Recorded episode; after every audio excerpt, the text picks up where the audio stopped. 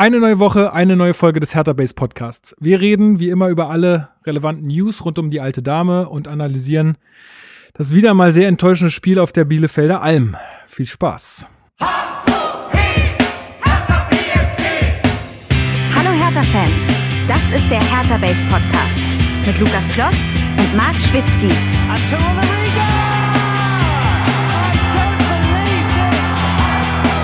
Das habe ich noch nie gesehen. Ähm, Entschuldigung, äh, könnten Sie mir die Frage beantworten, wer oder was ein Labadia ist?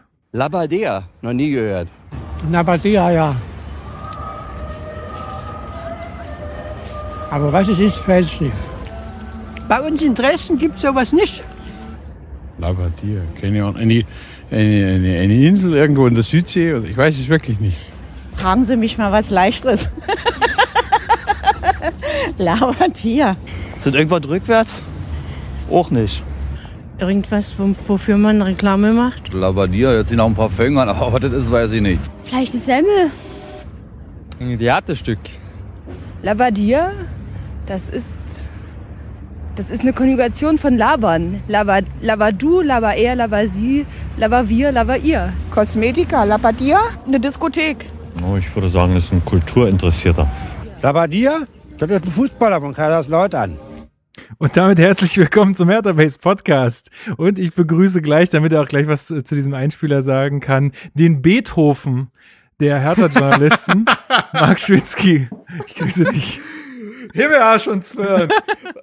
Oh, legendär. Ey, der Clip ist so geil. Ich glaube, hochgeladen bei äh, Zeiglers Wunderbare Welt des Fußballs. Korrekt. Ähm, überragender Clip, wer oder was Na, bei dir? Ich hab, das ist ein Fußballer von Kaiserslautern. Weißt du, so halb, so halb noch eine Currywurst im Mund da, der Berliner. Oh. Äh, wirklich komplettes Original. Ja, wunderbarer Clip. Ich habe mich äh, schon drauf gefreut. Ich habe den ja gefühlt schon vor Wochen bei dir eingereicht. Ja, stimmt. Und hatte, habe mich drauf gefreut, wann er denn endlich kommt. Ähm, Ein bisschen was Bruno zur. Freude müssen wir doch haben, oder? Ja, ja. Wer oder was ist ein Bruno Labbadia? Ähm, ja, Labbadia von 89 bis 91 bei Kaiserslautern gespielt. Also wahrscheinlich, ähm, es ist auch ein SFB-Mikrofon, was den Leuten da unter die Nase gehalten wird. Insofern denke ich mal, das war entweder, ja, muss so in dieser Zeit gewesen sein. Welches Jahr konnte ich jetzt nicht genau sagen. Aber da haben sie Leute am Europaplatz befragt und Aber äh, ja, war wo hat der Mann eigentlich nicht gespielt? Das ist die große Frage. Jetzt auch wieder auch auf dem Ex-Verein getroffen. Der hat eine Darmstädter Vergangenheit. Der hat beim FC Bayern gespielt, wenn ich nicht völlig bescheuert bin. Äh, also der hat ja auch ein paar Vereine mitgenommen. Ein wirkliches Urgestein der Liga, der Liga, ob als Trainer oder als Spieler, das muss man echt sagen. Die Erfahrung kann man ihm nicht absprechen. So, aber außerdem freue ich mich sehr, dass Anna mal wieder den Weg zu uns gefunden hat. Sie hat ebenfalls technisch aufgerüstet und ähm, ja, ich freue mich sehr, dass du dabei bist. Hallo. Hallo, hi, ich freue mich auch. Grüß dich. Wir bauen dir jetzt demnächst noch so eine Aufnahmekabine, so eine große, wo wir so, ein, so Schallschutz überall reinmachen und dann, äh, ist, dann ist deine Wohnung ein Studio. Das wird super. Alternativ einfach ganz viele alte Eierkartons an die Wand kleben. genau. Da freut sich, äh, freut sich, freuen sich die Mitbewohner wahrscheinlich. So, ähm, Genau, ähm, ja, äh, wir, wir können eigentlich direkt, ähm, ah nee, eine Sache wollte ich euch noch zeigen und zwar, äh, viel schöner wäre es gewesen, wenn wir in, in Bielefeld gewonnen hätten, aber hört euch mal diese Aussage von Preetz 1997 nach einem 3 zu 1 Sieg auf der Alm an. Wir sind äh, Stück für Stück zusammengewachsen. Es ist ein äh, langwieriger Prozess bei acht äh, neuen Spielern, der immer noch nicht abgeschlossen ist, aber es greift jetzt langsam ein Rädchen ins andere und durch die Siege kommt natürlich das Selbstvertrauen dazu. Ja, wow. Also es ist halt ein eins zu eins das, was sonst so ja, geredet würde, wird gerade. Ähm, damals haben wir gewonnen 3 zu 1. Vielleicht äh, hat man, ist man da auch anders aufgetreten, aber dazu später mehr. Ähm, bevor wir zum, zu den News kommen, möchte ich aber die Gelegenheit noch nutzen und zwar, jetzt muss ich das, äh, das habe ich natürlich nicht aufgerufen, ich Idiot, äh, möchte ich noch. Einmal mit Profis. Ja, ich weiß, sorry. Möchte ich gerne noch drei ähm, iTunes-Rezensionen vorlesen. Die sind mir ein bisschen später reingespült worden. Die wurden schon irgendwie im ähm, Dezember vergeben, habe ich gesehen, aber äh, die werden dann immer irgendwie ein bisschen später angezeigt. Äh, und zwar Lagar80 ähm, schreibt saubere Schlaumeier. Liebenswerter Hertha Nerd Podcast, hier wird alles, aber auch wirklich alles sprachlich sauber und politisch korrekt zu Ende durchdiskutiert, sei es jeder einzelne Pass jedes Spielers, sei es die CO2-Bilanz des Rasens, aber bitte ohne irgendwem weh zu tun. Manchmal etwas zu lang, wenn wie auf dem grünen Parteitag dialektisch psychologisierend durch anderthalb Stunden Sendung geritten wird, aber eben auch nie unsympathisch oder prollig wie die Vereinsikonen beim RBB-Podcast. Wenn das die Zukunft der Hertha-Fanszene ist, ist das völlig okay. Marc sollte bei den Fußballkommentatoren äh, Kommentaren noch die rekordverdächtigen, äh, rekordverdächtige Zahl von langen Äs rausnehmen und der Grimme-Preis rückt näher. Herzliche Grüße. Vielen, vielen Dank für diese Rezension. Leider nur vier Sterne, aber vielleicht kriegen wir den fünften ja nochmal irgendwann nachträglich. Das waren meine M's. Wahrscheinlich, wahrscheinlich. Ähm, dann schreibt Pogo, Pogo Preuße, das fand ich einen ganz schönen Username. Der Pogo Preuße ist ein starker Name. Der Pogo Preuße schreibt, äh, super Podcast, es macht echt Spaß zuzuhören, auch wenn äh, man hört, dass ihr Hatana seid, eine Objektivität äh, dabei, dabei, die manche Sportredaktionen anderer Medien nicht haben. Und Gandhi, der hört auch ähm, unseren Ach. Podcast und schreibt sogar Lieblingspodcast. Chapeau für diesen erstklassigen Podcast. Man kann nur staunen, was ein paar Berliner Hertha-Fans in ihrer Freizeit so auf die Beine stellen. Inhaltlich top, gute Analysen und sehr angenehm zu hören. Das freut uns sehr und wir sind ja, wie ihr an Anna hört, auch dabei, äh, unsere, unsere Crew auszustatten oder sie sich selbst dabei auszustatten, sagen wir es besser so, ähm, damit das Hörerlebnis noch besser wird für euch. Ähm, genau, vielen, vielen Dank äh, auf jeden Fall für diese, für diese tollen Rezensionen, ähm, dass ihr euch da so viel Mühe macht und dann auch noch ähm, so viel Zeichen in die Tasten haut. Cool. Vielen, vielen Dank. Und genau, dann würde ich sagen, kommen wir mal zu den Hertha News. Genau, die Hertha News. Ähm, Carsten Schmidt hat äh, in einer Medienrunde ein paar Sachen gesagt. Ähm, Marc, was, was hat er denn, was hat er denn so Interessantes gesagt? Ja, weg von dem, ich sag mal, relativ typischen, ohne es despektierlich zu meinen, Blabla bei solchen ersten Medienrunden, wo man sich und äh, seinen Vorhaben erstmal vorstellt, war es natürlich sehr interessant, dass er vor allen Dingen aufs Thema Kommunikation abgezielt hat. Ähm, er sprach davon, dass ähm, Hertha da ja in der Vergangenheit nicht immer die beste Rolle gespielt hat und es äh, Probleme gab, vor allen Dingen halt in der Kommunikation zwischen Hertha und Investor Last Windhorst, dass dann gerne mal über und nicht miteinander geredet wurde. Und dass das einer seiner ersten quasi Tagespunkte war, daran zu feilen. Er hat auch mit ähm, Windhorst wohl ein langes Gespräch geführt, ähm, wo es eben genau darum ging, das zu verbessern, öffentlich eher zusammen an einem Strang zu ziehen. Und äh, er meinte, seitdem ist es ab de seit Dezember quasi auch ruhiger geworden. Das kann man ja auch so sagen, das stimmt. Also bislang hat man nicht mehr so viel gehört. Wobei äh, das T Team, sage ich mal, um Investor Last Winters, also auch Jens Jemand und so weiter, ja gerne mal für ein paar Wochen abtaucht.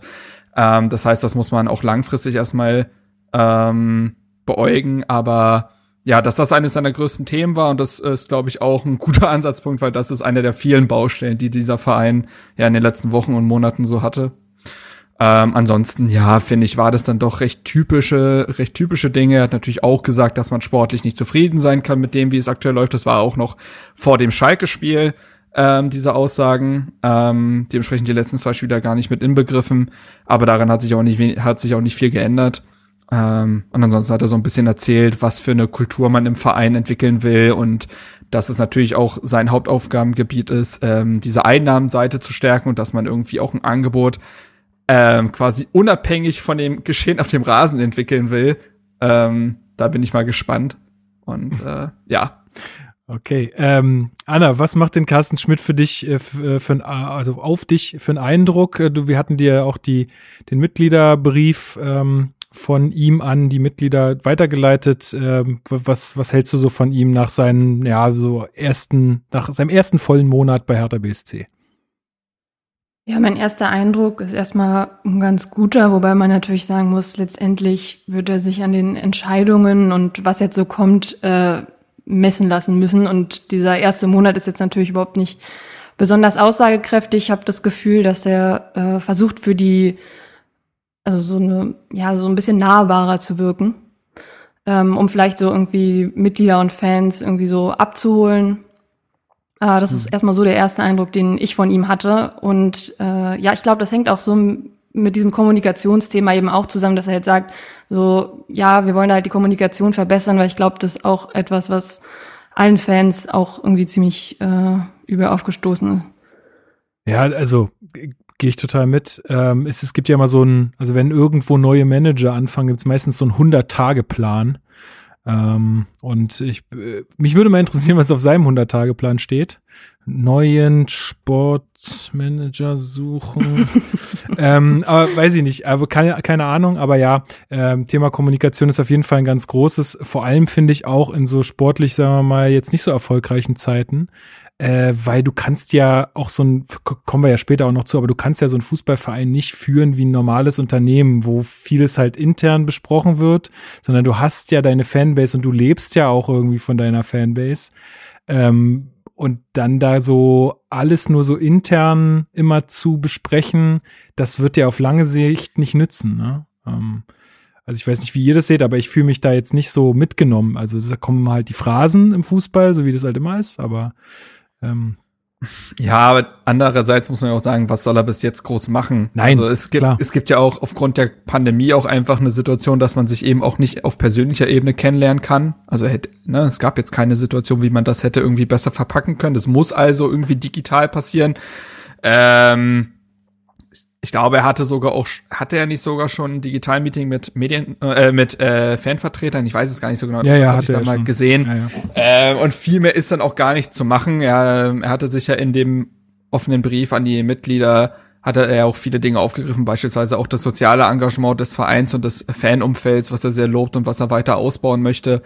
Ähm, und dahingehend kann man jetzt nicht viel mehr machen, finde ich. Also das finde ich schon okay. Ich gehe aber auch total mit, was Anna sagt. Ähm, er wird sich daran messen lassen müssen, was er für Entscheidungen trifft und wie sich dieser Verein in den nächsten Monaten und Jahren entwickelt. Das ist das Entscheidende und nicht die ersten Aussagen, was denn alles passieren könnte. Korrekt. Ja, und ich glaube, es ist ja auch so, dass er äh, eben auch betont hat, dass er ein bisschen versucht, äh, Ruhe so ein bisschen erstmal äh, ins Umfeld irgendwie so zu kriegen. Und ich glaube, wenn er da so, also so ein, ja klar, irgendwie Transparenz ist wichtig äh, und man will schon mitkriegen, was da noch auch alles irgendwie so läuft. Aber wenn da erstmal viel Unruhe drin ist, glaube ich schon, dass das vielleicht insbesondere mit dem Investor besser ist, das erstmal intern ruhig runterzubringen, bevor man dann irgendwie vielleicht auch mal die Öffentlichkeit und die Fans dann mit einbezieht. Richtig, ich wollte nur ganz grundsätzlich mal sagen, weil also ich ver verstehe ja, dass man Sachen auch intern klärt, aber ich finde halt schon, dass es halt bei einem Fußballverein äh, oder auch so einer Profiabteilung irgendwie anders laufen muss, zwangsläufig, weil sonst die Leute sich halt irgendwann nicht mitgenommen fühlen. Klar, er muss Hertha anders führen als Sky. Das ist ja vollkommen klar. Es ist ein viel emotionaleres Business, Fußball, und du hast diese Fanbase, das hast du bei anderen, ich sag mal, Wirtschaftsunternehmen in der Form ja nicht. Klar muss er sich da auch anpassen.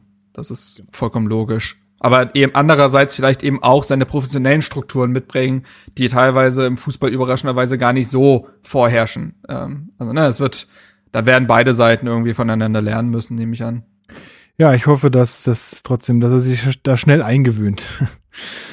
ähm, es gibt noch so ein paar Personalthemen, die jetzt nicht mega im Vordergrund standen, aber die man doch vielleicht noch erwähnen sollte, kurz besprechen sollte. Zum einen ist Palko Dardai nach Ungarn gewechselt. Ich habe den Namen, Vereinsnamen nicht mehr auf der Kette. Ja, Feher war, aber ich spreche es bestimmt auch falsch aus. Ist auf jeden Fall, ähm, ich glaube, auch ein Budapester Verein. Ähm, ist äh, aktuell Tabellenzweiter in der Liga. Ähm, und ja, dementsprechend. Sein Papa äh, hat ihn hingef hingefahren. So sein Papa hat ihn hingefahren, genau. Hat dann noch äh, einen Abstecher in die alte Heimat gemacht. Ähm, nee, also bei Palko Dardai gilt das ja wie für manch anderen Spieler auch. Es, da kannst du auch einen Flo Bark nennen oder Mohamed Kipret. Ähm, ist Teil dieser, ich sag, der damals ja benannten Golden Generation gewesen, hat aber diesen letzten Schritt zum Profi bei Hertha zumindest nicht gepackt. Also er hat ja, glaube ich, 2017 sein Debüt gefeiert, hatte dann ja auch so ein paar Europa League-Einsätze und so. Das sah damals okay aus, aber jetzt auch nicht so, dass man wie jetzt bei, zum Beispiel bei Anne Meyer gedacht hat, oh krass, das ist jetzt das nächste wirkliche Top-Talent. Und danach sehr viel U23 gespielt. Und es war klar, dass er sich da eigentlich mal von Hertha trennen muss, um diesen nächsten Schritt gehen zu können. Ähm, hat jetzt nicht den Schritt beispielsweise in die zweite Liga oder dritte Liga gemacht, Deutschland, sondern den Schritt äh, ja ins Ausland gewagt, auch wenn es für ihn nur so halb Ausland ist. Ähm, bin gespannt, wie er sich da entwickeln wird. Ähm, aber wie gesagt, das war ja dann tatsächlich nicht der letzte und einzige Abgang bislang in dieser Winterpause. Korrekt. Ähm, Anna, hast du die Sache um Omar Rekik mitbekommen? Ähm, dass er, oder hast du diese Artikel gelesen? Ich habe mich tatsächlich nicht so viel damit beschäftigt, weil ich, ja, Omar jetzt nicht so im, im Vordergrund stand.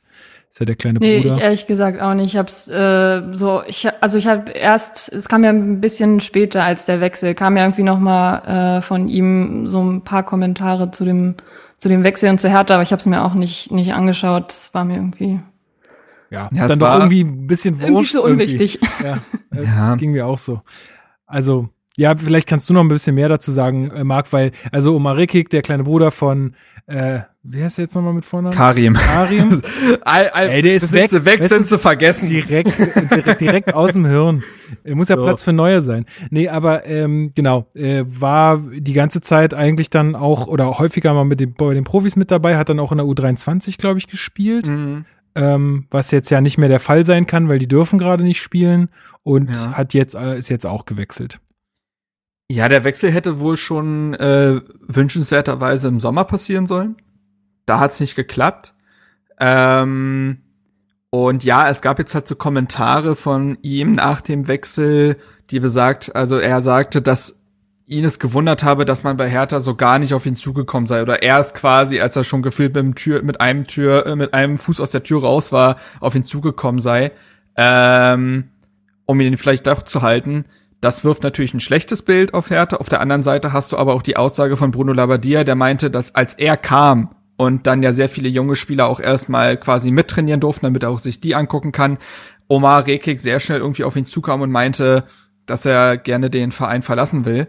Ähm, und daraufhin er quasi nicht mehr groß berücksichtigt wurde, weil man halt die nächste Generation aufbauen will. Und dann natürlich wird Martin Dardai vorgezogen, weil man mit ihm planen kann. Äh, also dementsprechend äh, gibt's da so diese zwei Versionen. Ähm, Hertha kriegt jetzt, glaube ich, noch 600.000 Euro für ihn laut Medien. Okay. Ähm, ja, und dementsprechend. Peanuts. Peanuts. Peanuts, das interessiert gar nicht mehr. Nee, aber dementsprechend äh, kriegt er jetzt beim FC Arsenal, ob er sich da durchsetzen wird. Mal sehen, den mangelt's jetzt eigentlich nicht an Profi-Innenverteidigern. Das wird also spannend zu sehen sein, ob es für ihn der richtige Schritt war. Und ja, dementsprechend. Äh, Ja, ich find's Glück. halt immer, find's halt immer ein bisschen, ja, Snitchy da irgendwie noch so hinterher Ja, zu es schießen. Ich, ja. Und wie gesagt, also wenn er da mit solchen, also wenn er mit, mit dem, mit den Sachen kommt, kurz nachdem Labadia äh, da ist, dann muss er sich meiner Ansicht nach auch nicht wundern. Deswegen hat mich das jetzt auch eigentlich nicht so wahnsinnig interessiert. Aber gut, dann ähm, haben wir noch zu Eine- Fam ja, also du hattest gerade von ähm, äh, von Paco Dardai äh, gesprochen oder von dieser goldenen Generation, die es dann nicht geschafft hat im Profigeschäft so richtig, zumindest in der Bundesliga nicht. Jemand, der es auch nicht geschafft hat, ist Sinan Kurt.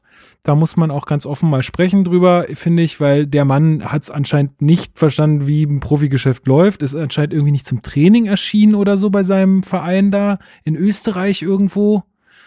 Wie war das? Keine Ahnung. Und äh, Nee, also äh, genau, also der war ja ein Jahr vereinslos irgendwie, ähm, ist dann in die zweite österreichische Liga zu Tirol. Die sind dann aufgestiegen und man darf aber auch, es gibt auch da eine Ausländerregelung, also so wie viele maximale Ausländer man halt im Kader haben darf. Ähm, der ist dann sie dann kurz zu Opfer gefallen. Der war dann wieder vereinslos relativ lange und ist dann ja zum deutschen Viertligisten SV Strählen gewechselt und hat's auch da nicht begriffen, weil jetzt halt ähm, jetzt ist er auch da nicht mehr. Auch da wurde der Vertrag aufgelöst. Ähm, laut Reviersport war man da mit seinen Trainings- und Spielleistungen nicht zufrieden und da er einer der Topverdiener war und besonders als Viertligist hast du es gerade äh, ohne äh, Zuschauer etwas schwer zu überleben, hat man sich dann dazu entschieden, den Vertrag aufzulösen. Und ähm, ja, der soll jetzt tatsächlich in die Slowakei wechseln zum gleichen Verein, zu dem jetzt vor wenigen Tagen Janni Regesel gewechselt ist. Man erinnere sich. Genau. Ähm, auch eines der vielen verschollenen Talente irgendwie, die zu schnell zu viel wollten und es dann nicht gepackt haben. Der ist ja bei Hertha, man erinnere sich, war er aufgrund einer Rechtsverteidigernot damals zum Profi, relativ überraschend äh, zum Profi-Einsatz zu den ersten gekommen, hat das dann auch ordentlich gemacht, aber auch nicht überragend, aber so, dass man dachte, okay, den kannst du vielleicht aufbauen. Ihm war das zu wenig, er wollte auf Anhieb Stammspieler werden, so laut Medienberichten zumindest, ist dann zu Eintracht Frankfurt gewechselt, hat es da nicht gepackt, hat es danach bei Duisburg nicht gepackt, war jetzt über ein Jahr vereinslos, ich glaube sogar anderthalb oder ähnliches. und ist jetzt in die Slowakei gewechselt, wo auch übrigens Sydney Friede ist. Also die Slowakei Deswegen- entwickelt sich langsam zum Sammelbecken für ehemalige Hertha-Eigengewächse oder Talente. Und äh, alle drei ähm, haben es dann nicht gepackt und versuchen da jetzt ihre Karriere wieder auf, äh, auf Trab zu bekommen. Genau. Äh, haben wir sonst noch irgendwelche personellen Wechsel, die jetzt schon vollzogen wurden? Wex, also vollzogen nicht. Es gibt äh, die, die Medienspekulation oder beziehungsweise Transfermarkt hatte berichtet, dass auch einer ein weiteres Talent der Golden Generation, etwas jünger, aber hat ja auch schon damals die A-Jugendmeisterschaft gewonnen, Dennis Jaschemski, der ist ja für zwei Jahre oder anderthalb Jahre zum SC Paderborn verliehen worden. Man dachte, wenn sie absteigen, spätestens dann wird er sich da durchsetzen können. Pustekuchen findet überhaupt nicht statt, findet meistens nicht mal in den Kader. Da wird die Leihe eventuell abgebrochen und er soll dann bis Saisonende nach Österreich zu Sturm Graz verliehen werden. Also schlechter als jetzt kann es eh nicht werden. Mhm. Dementsprechend äh, ist das sinnvoll. Und ein anderer Spieler, den man ja vor der Saison fest abgegeben hat, Dennis Marsch, auch goldene Generation, der ist ja zum FC St. Pauli abgegeben worden. Man hat sich ja aber eine Rückkaufoption gesichert. Da ist es so, dass es riesige Torhüter-Probleme gab. Und anstatt dann Dennis Marsch jetzt halt die Chance zu geben, Haben sie Ähm, Feldspieler genommen. haben sie jetzt einen neuen Torhüter verpflichtet. Also Was? das läuft auch, ja. Oh je. Also es ist, es, auch da läuft's überhaupt nicht. Und über das andere Talent, was ja jetzt auch gegen Hertha gespielt hat, kommen wir jetzt wahrscheinlich zu. Also für diese besagte goldene Generation, äh, da hat sich eigentlich gar niemand so richtig äh, bislang nachhaltig durchsetzen können. So ehrlich muss man dann tatsächlich sein. Ja, bitte, du hast es gerade angesprochen, äh, ein weiteres ähm, Talent, ähm, also mit Namen Arne Meyer, äh, ist ja auch verliehen worden äh, zu Arminia Bielefeld und äh, hat sich dann da auch verletzt und man, dann war er aber wieder, dann war er aber wieder genesen und man hat sich gefragt, hä, warum kommt der denn da auch nicht in Tritt? Der spielt da nicht, was ist denn da los? Und irgendwie habe ich mich auch die ganze Zeit gefragt, wie kann das denn sein, dass der das, dass der da auch so gar nicht stattfindet? Und dazu gab es eine sehr interessante Aussage von Preetz, die ich euch jetzt gern mal vorspielen möchte. dem wir glauben, dass er ähm, ein richtig guter Bundesligaspieler werden wird. Und jetzt ist es natürlich so, dass der Einstieg in die Saison bei der Arminia für ihn schwierig war, weil er am Anfang schon noch leichte Verletzungsprobleme hatte, ähm, dann sich ähm, erneut verletzt hat. Dazu kam ähm, sicherlich auch eine, äh, eine private Angelegenheit, die, ähm, die ihn ein bisschen ähm, auch Kraft und Substanz äh, gekostet hat, so dass er bis zum jetzigen Zeitpunkt immer noch nicht bei 100 Prozent ist. Und Bruno hat es ja schon die Tage richtig gesagt. Wir wünschen ihm das wirklich von Herzen. Montag idealerweise. Ja, hat auch ohne Arne ge gereicht, ne? Aber ähm, ja, also das habe ich mir nämlich schon gedacht, dass da, da kann, das kann jetzt nicht nur irgendwie Verletzungsprobleme sein oder so. Der weiß ja, wie man gegen den Ball tritt. Da muss noch irgendwie mehr sein. Also anscheinend gab es da irgendwie auch im privaten Umfeld noch ein paar Sachen, die ihn da an seiner, ähm, an seine, nicht an seine 100% Leistung haben herankommen lassen. Ähm, Anna, hast du die gute Zuversicht, dass der uns äh, nach seiner Zeit in Bielefeld helfen wird? Ehrlich gesagt, nein.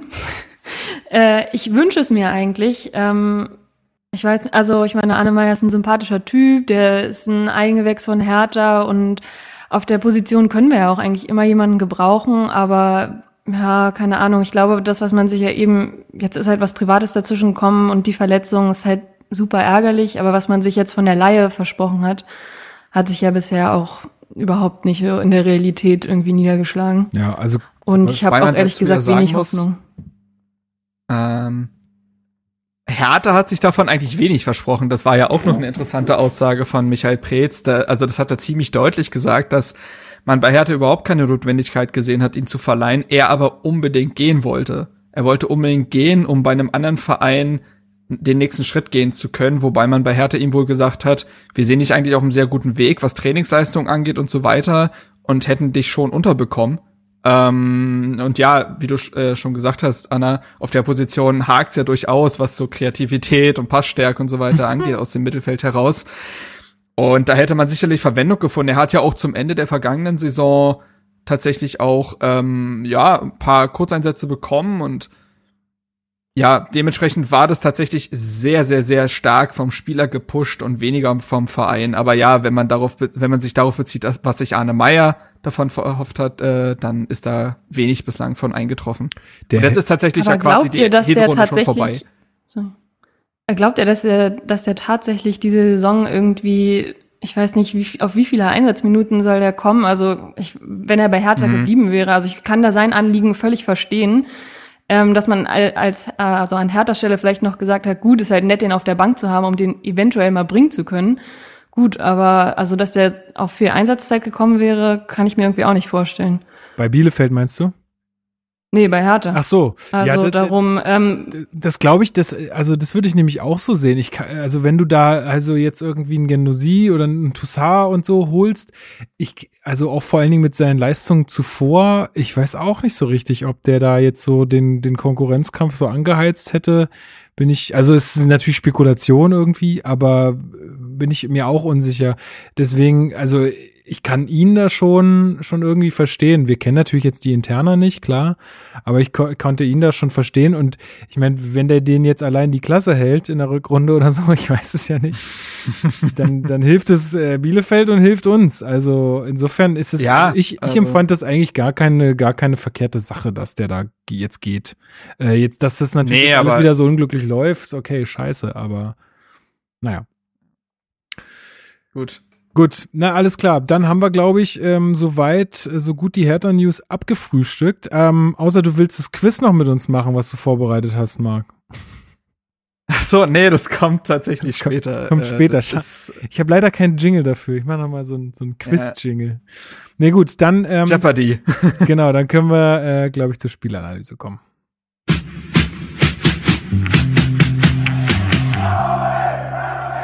Spielanalyse. So, leider, leider müssen wir auch diese Woche ähm, über ein Spiel sprechen. Und das fand statt auf der Bielefelder Alm. Es sagt sich einfach so schön. Bielefelder Alm, es ist doch einfach wunderbar. ähm, Anna, was gibt's zur Aufstellung zu sagen? Äh, Wir hatten eine Veränderung im Ver oder eine Veränderung im Vergleich zu Schalke.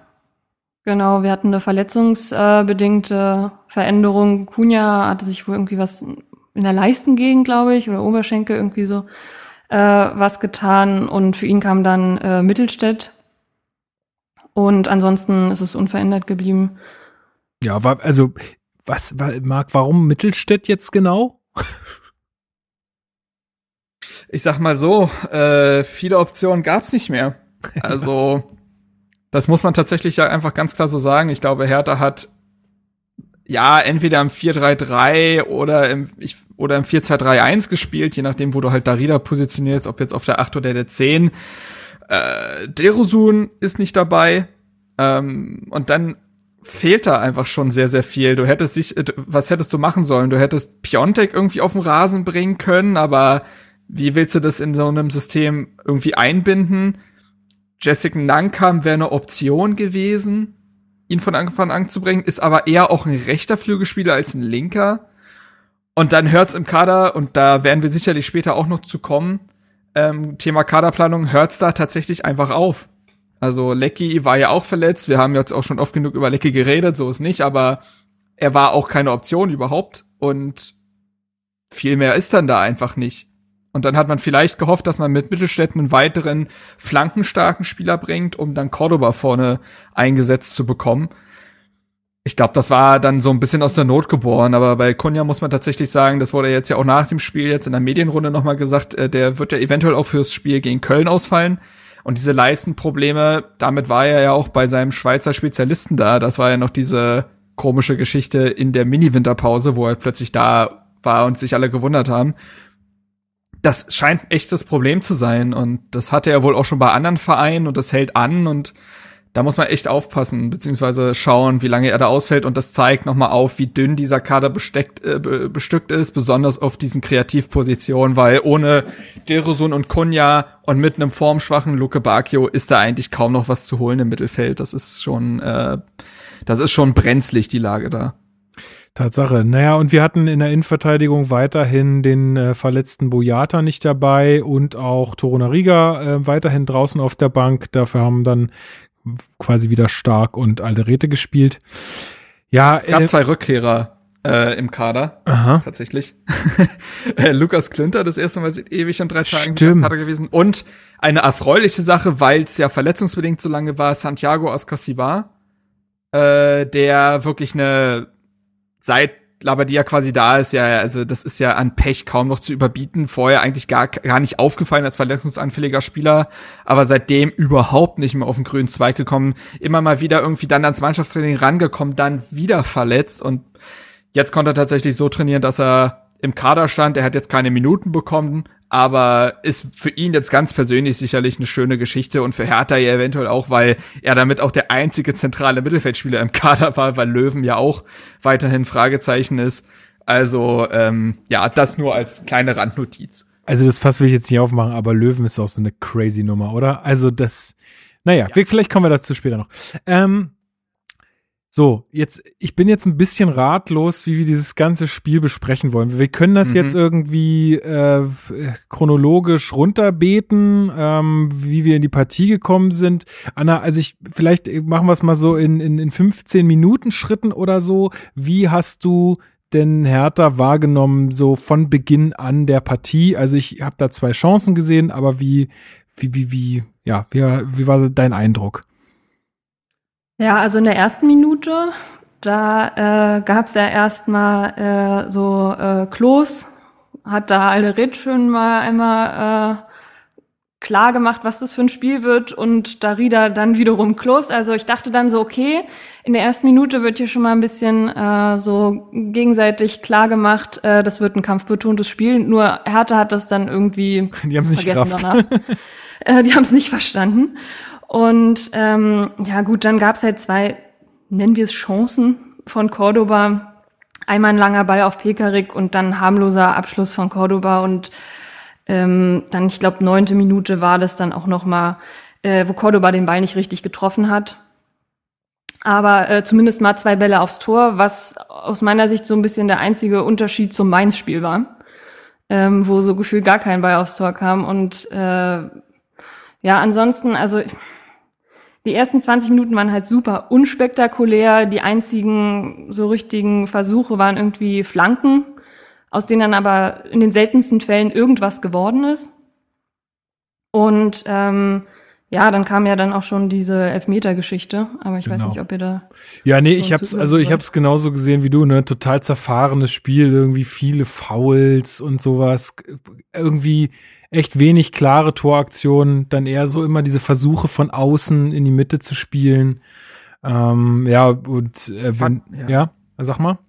Ich fand die ersten zehn Minuten aber noch ordentlich. Ja, äh, Also genau es deswegen war habe ich sicherlich ja. es war sicherlich kein Feuerwerk, aber ich habe Hertha schon mal schlechter in der Partie starten sehen. Ähm, ich finde, dass man es eigentlich auf der körperlichen Ebene ganz gut angenommen hat. Also man hat auch nicht zurückgesteckt. Äh, und ich fand, dass die Spielidee, ich weiß, das ist in dem Spiel so ein bisschen komisch von der Spielidee zu sprechen, aber in den ersten zehn Minuten, da, da gab's eine. Es gab immer wie diese, diese sehr langen äh, Diagonalbälle. Man wollte dann halt die Schnelligkeit von Luke Bakio aufs Feld bringen, dass er sich dann in einer 1 gegen 1 Situation durchsetzt, dann den Ball nach innen bringt oder selber abschließt. Nun war Luke Bakio nicht gerade gut aufgelegt an dem Tag, wie in den letzten Spielen auch, und es ist sicherlich, sicherlich auch in dem Spiel schwierig, auf Einzelspieler einzugehen, aber besonders in den ersten zehn Ey, Minuten, finde ich, hat, hätte Hertha die Chance gehabt, das schon in seine Gunst, zu, Gunsten für sich irgendwie zu drehen.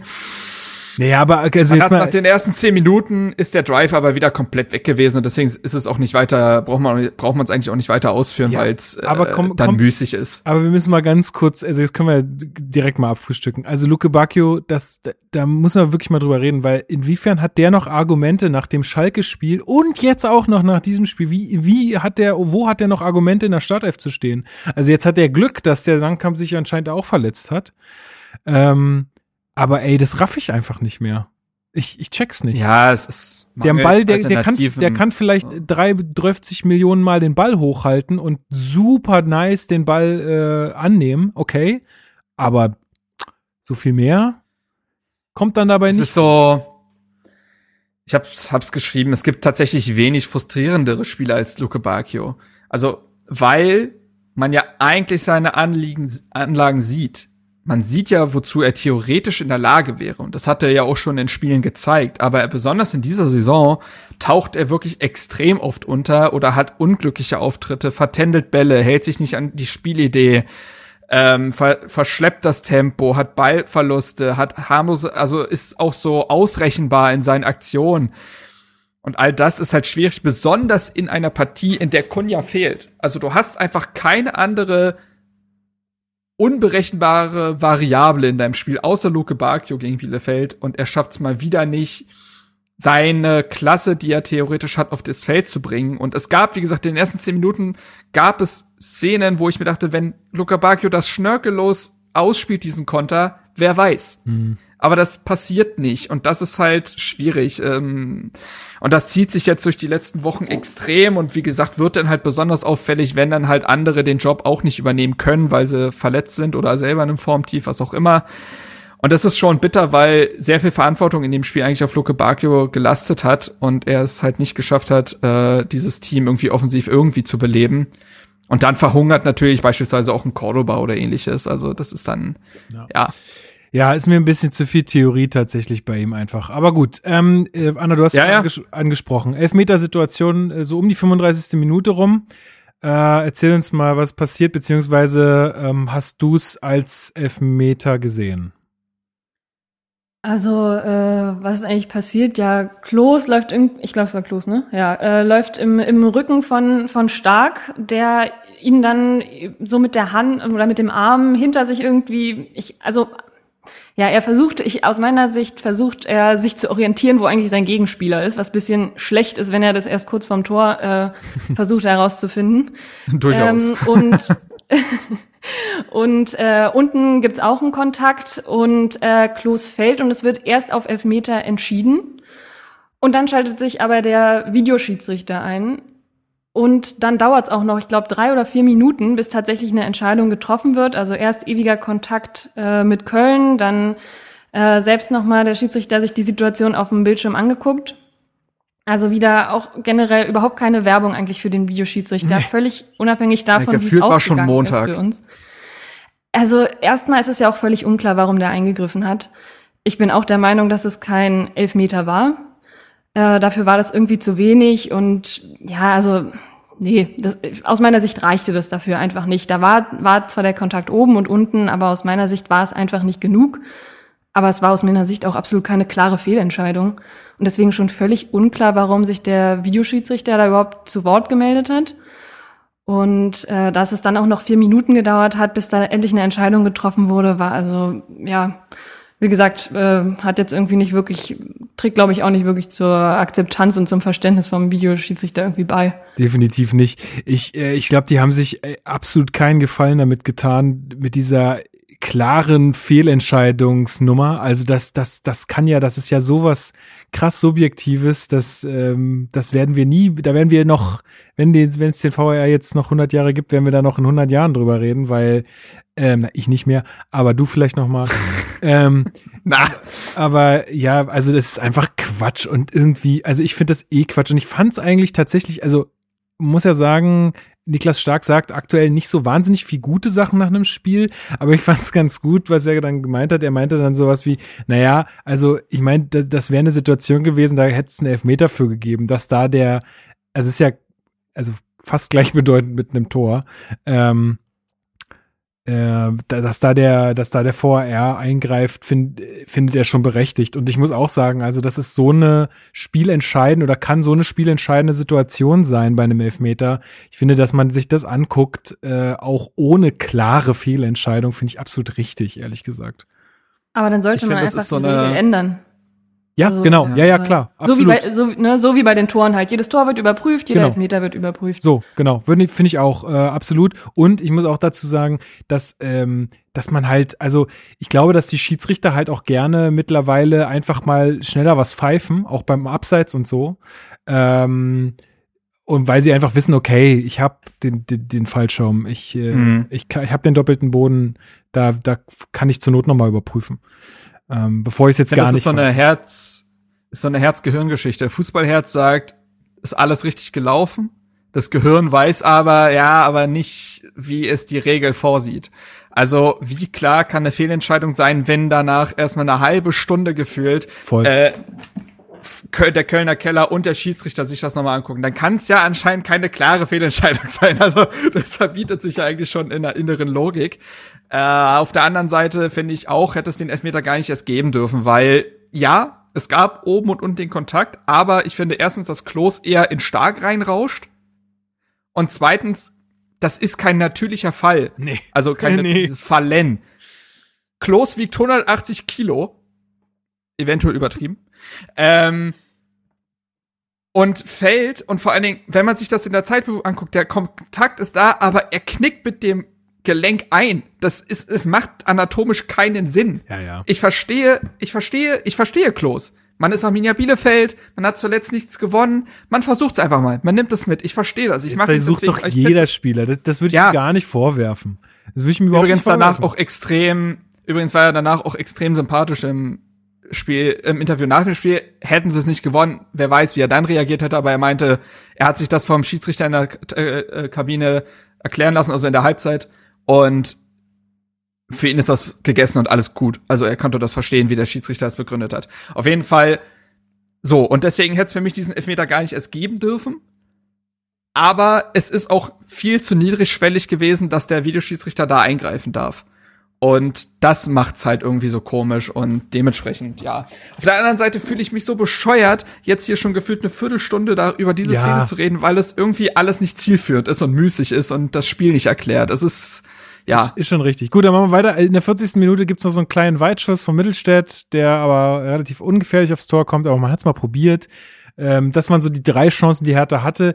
Ich fand, also in der ersten Halbzeit waren wir ja schon besser als Bielefeld oder hatten irgendwie schon mehr Kontrolle übers Spiel. Das hat man schon gemerkt, aber es war trotzdem einfach viel, viel zu wenig. Und ähm, ich äh, habe dann auch zu meiner Freundin gesagt, die spielen genauso, wie Bruno Labbadia es vor dem Spiel gesagt hat. Der meinte nämlich, ja, wir müssen jetzt mal, wir müssen heute, glaube ich, vielleicht dauert es auch bis zur 80. Minute, bis wir das 1-0 schießen, aber wir müssen heute die Geduld haben. Genauso haben die gespielt. Die haben gedacht, okay, wir haben eh schon gewonnen, ist nur noch die Frage, wann. Und haben dabei aber völlig äh, aus den Augen gelassen, dass man ja das Tor auch noch schießen müsste. Und ich fand so, also die haben einfach nur abgewartet die ganze Zeit und waren so passiv. Ähm, Es war, ja, es war schon krass uninspiriert, ne? Also auch wahnsinnig viele lange Bälle auf Cordoba, der aber tatsächlich in Amos Pieper, übrigens was für ein Name, ähm, aber irgendwie seinen Meister gefunden hat. Also wie, Cord wie der Cordoba in die Tasche gesteckt hat, das ist ja Wahnsinn. Normalerweise haben wir doch auch immer gesagt, lange hohe Bälle auf Cordoba, eigentlich unfair, weil er die immer gewinnt.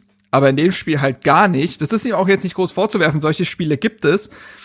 Aber zeigt halt, dass es ansonsten keinerlei Idee gab, wie man irgendwie im zweiten, im letzten Drittel auftauchen will. Wenn man nicht Cordoba das Kopfballduell gewinnen lässt und der dann das, den Ball festmacht. Es war schon atemberaubend, uninspiriert. Ähm, ich glaube, dass auch Guendouzi, dem gehen so langsam, man merkt so richtig, wie es im Gehirn die Zellen immer grauer werden, weil er jedes Spiel sich eigentlich überlegen muss, wie diese Mannschaft irgendwie nach vorne zu bringen ist. Und dann erwischt auch er mal einen schlechten Tag und äh, hat jetzt auch nicht äh, diese Klarheit in seinem Spiel gehabt wie in den letzten Wochen, aber auch da fände ich es schwer, das an ihm festzumachen. Sehr, sehr uninspirierter Auftritt und dementsprechend war das auch vollkommen gerechtfertigt, dass dieses Spiel mit 0 zu 0 in die Pause geht. Und es hätte eigentlich auch ein 0 zu 0 am Ende verdient gehabt, aber gut, darüber reden wir ja noch. Ja, also ich dachte, okay, vielleicht wird's ja wie bei gegen Schalke, dass es in der zweiten Halbzeit irgendwie, dass der äh, Bruno da Mhm. irgendwie die beste, die gute Worte findet jetzt und irgendwie zwei, drei Stellschrauben dreht und dann geht's ab. Pustekuchen.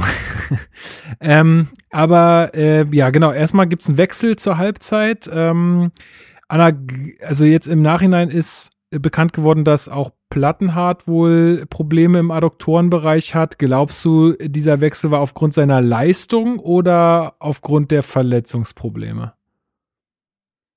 Also ähm, aufgrund der Ecke, die er in der ersten Halbzeit fabriziert hat, hat er sich auf jeden Fall nicht erarbeitet, auch noch in der zweiten Halbzeit zu Die spielen. war schon echt hart, Alter. Uh. Äh, es war echt, also.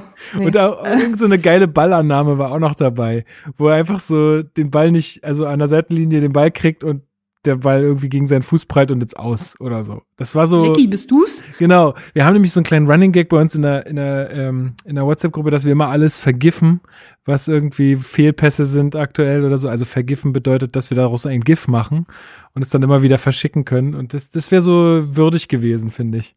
Bei den Flanken, bei der Ecke sieht man es immer nicht so gut. Da sieht man es ja immer erst, wenn der Schiedsrichter die Fahne hebt. Aber bei diesem, äh, bei dieser Ballername, wow. Ja. Aber gut. Ja, aber unabhängig von der Ecke, ähm, ja, die erste Halbzeit war eben, wie ihr auch schon gesagt habt, einfach unkreativ und uninspiriert und man hatte ja Ballbesitz, man wusste nur nicht, was man damit anfangen kann. Und insofern fand ich es keine schlechte Idee, äh, Nankamp für die Offensive zu bringen, einfach um da vielleicht auch noch mal ein bisschen frischen Wind reinzubringen.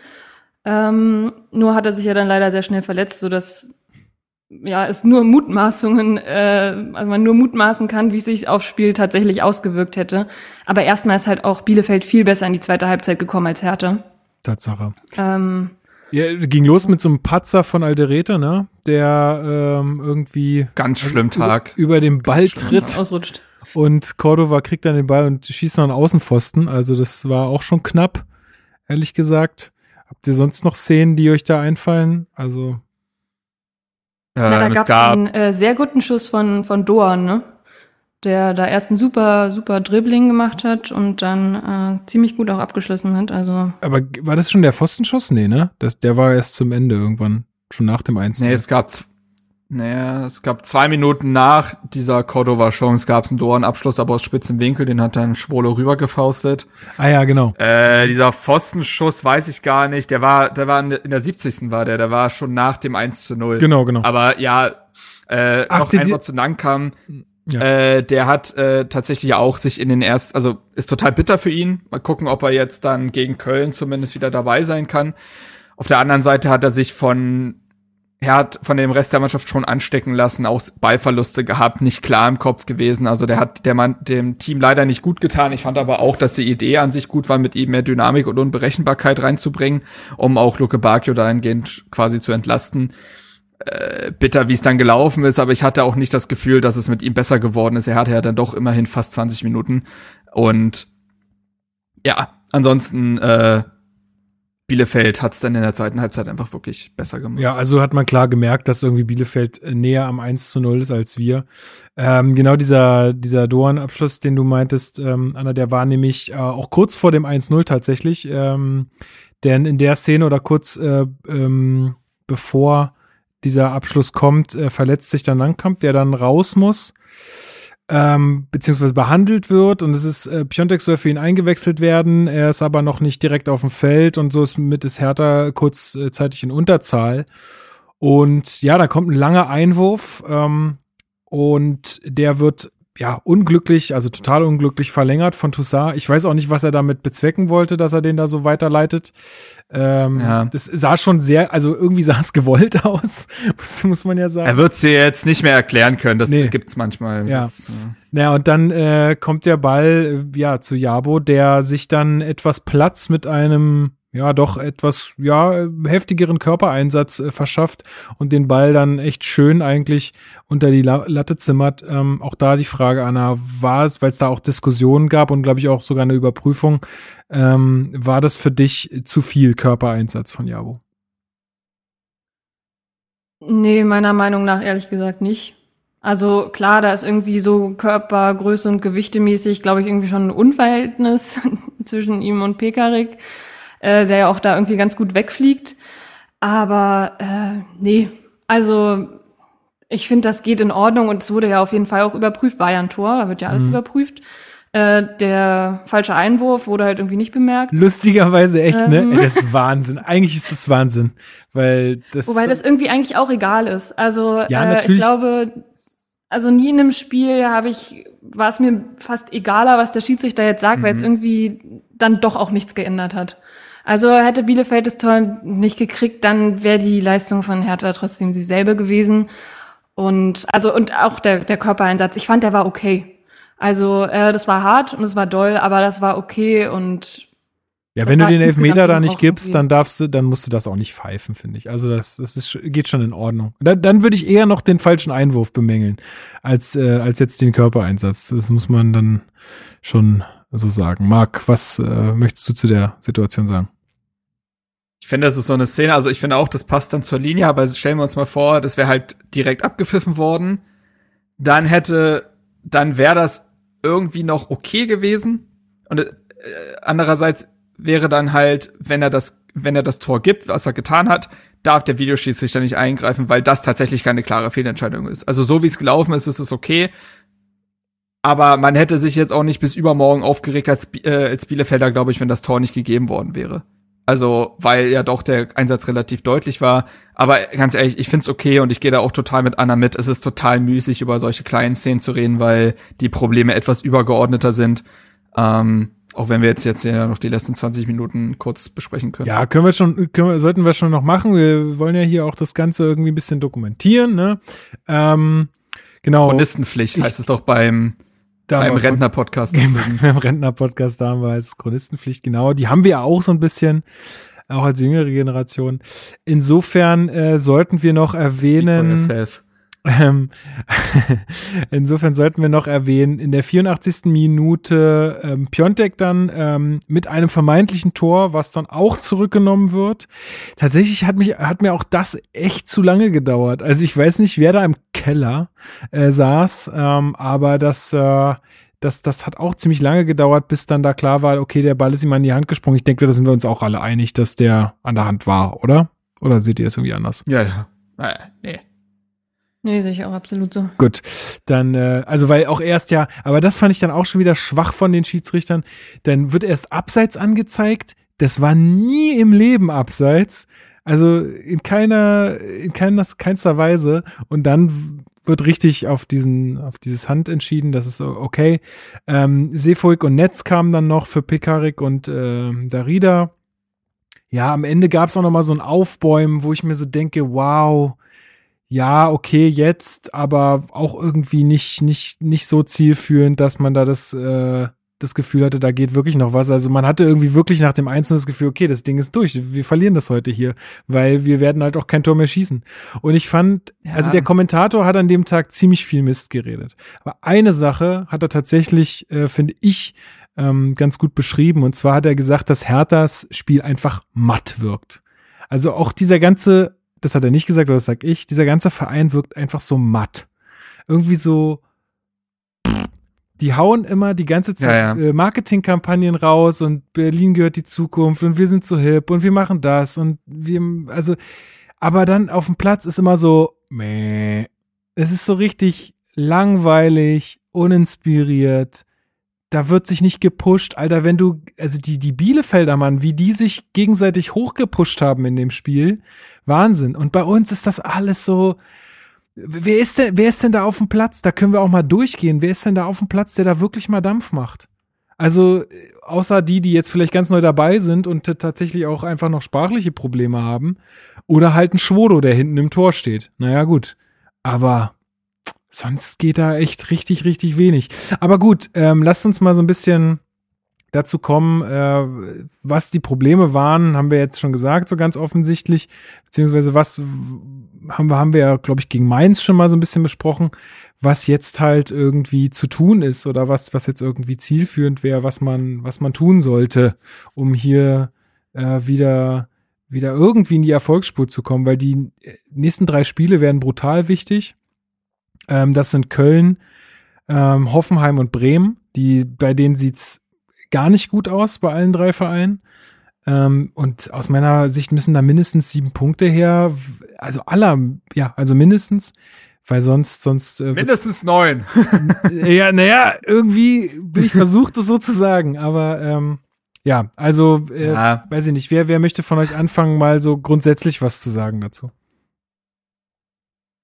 Ich kann ja mal versuchen einzusteigen. Steig mal ein. Ich fand's wir haben ja uns wirklich schwer getan, vorher zu überlegen, wie diese Folge aussehen soll, weil es so müßig ist, über einzelne Szenen zu reden, weil dieses Spiel eigentlich nur stellvertretend steht für all die Monate, Wochen, Jahre von Hertha zuletzt. Und dann ist es scheißegal, auf gut Deutsch, ob das jetzt da ein Foul war oder ein falscher Einwurf oder so. Das Gesamte stimmt nicht, das Übergeordnete stimmt nicht. Und man fragt sich halt, was es ist. Es ist ein Rätsel. Es ist tatsächlich ein Rätsel, weil du gewisse Dinge nicht greifen kannst. Labadia war nach dem Spiel ziemlich ratlos. Also er hat die Fehler erkannt, aber er konnte die Ursache dafür nicht nennen, weil er gesagt hat, eigentlich hatten wir das Gefühl, das geht jetzt in die richtige Richtung. Wir haben eine sehr gute Trainingswoche gehabt. Wir haben gegen Schalke gewonnen.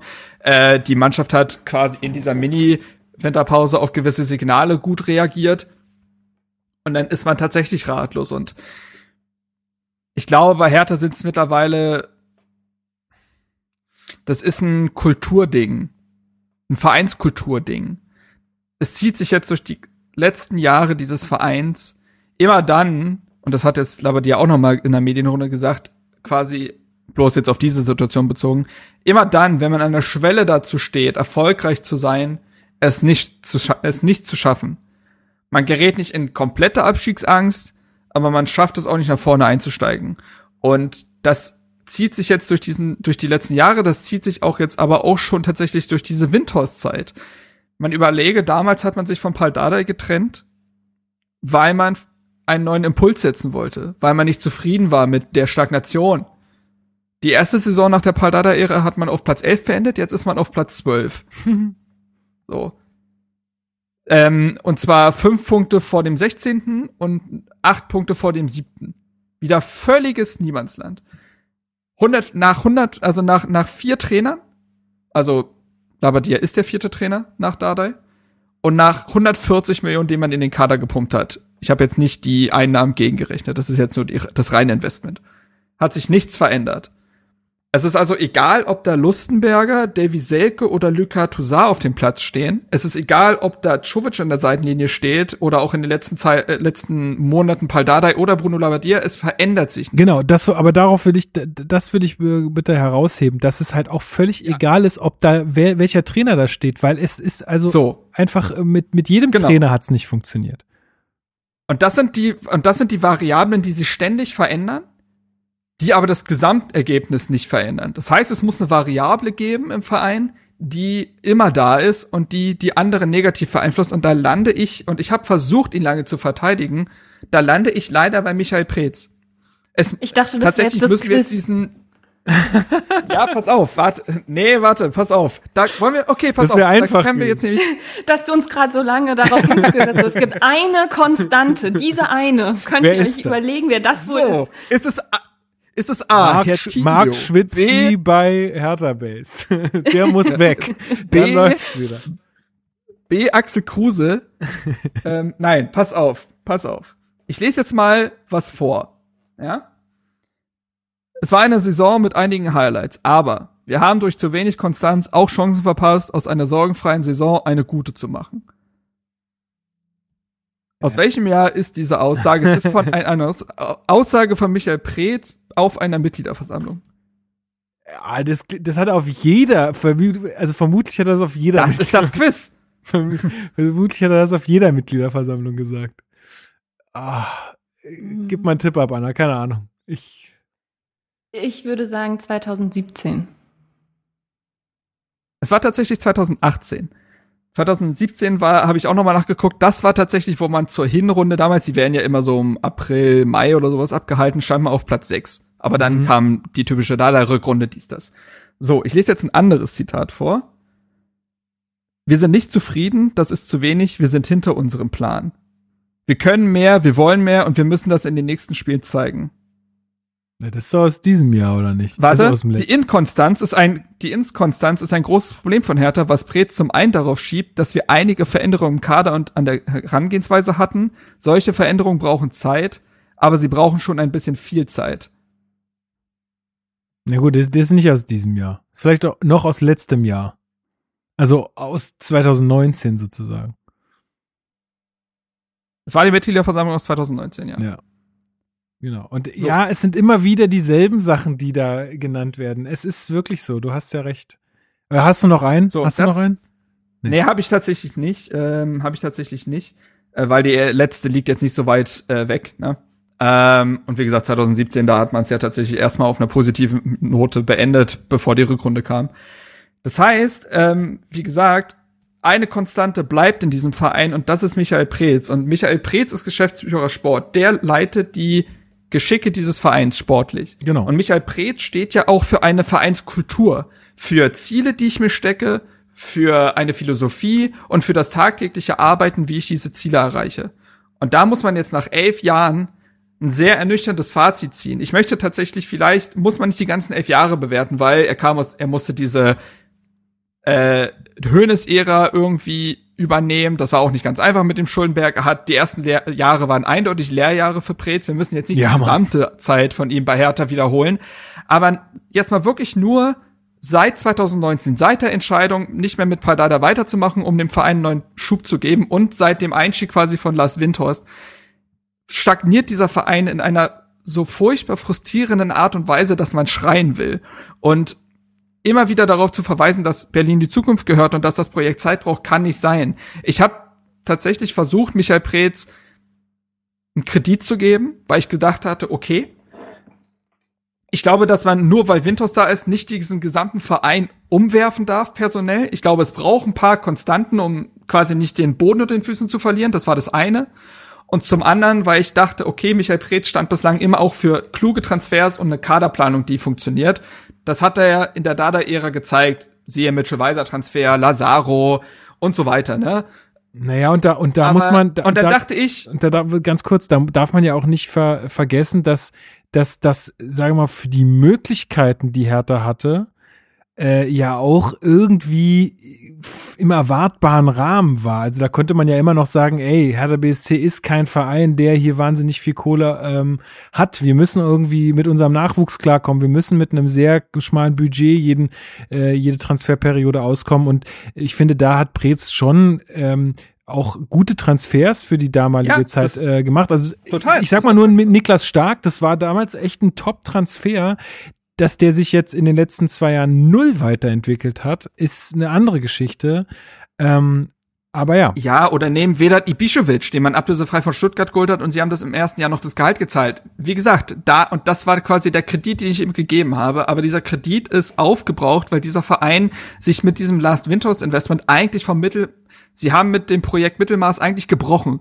Du kannst nicht mehr Platz 11 rechtfertigen mit diesen Investitionen. Es ist, ich hab, bin oft der Meinung, dass man nicht blind auf die, äh, auf quasi die Zahlen gucken darf, aber in dem Fall tatsächlich, wenn man das über so einen langen Zeitraum sieht und über das Investment, wie gesagt, 140 Millionen in den Kader gesteckt, ist das viel zu wenig. Und wie gesagt, es ist, es ist egal, wer auf dem Feld steht, es ist egal, wer diese Mannschaft betreut, es ist immer dasselbe. Und dann muss das, wenn es nichts Greifbares ist, so eine Art, wie gesagt, es, dann ist in diesem Verein der falsche Geist drin.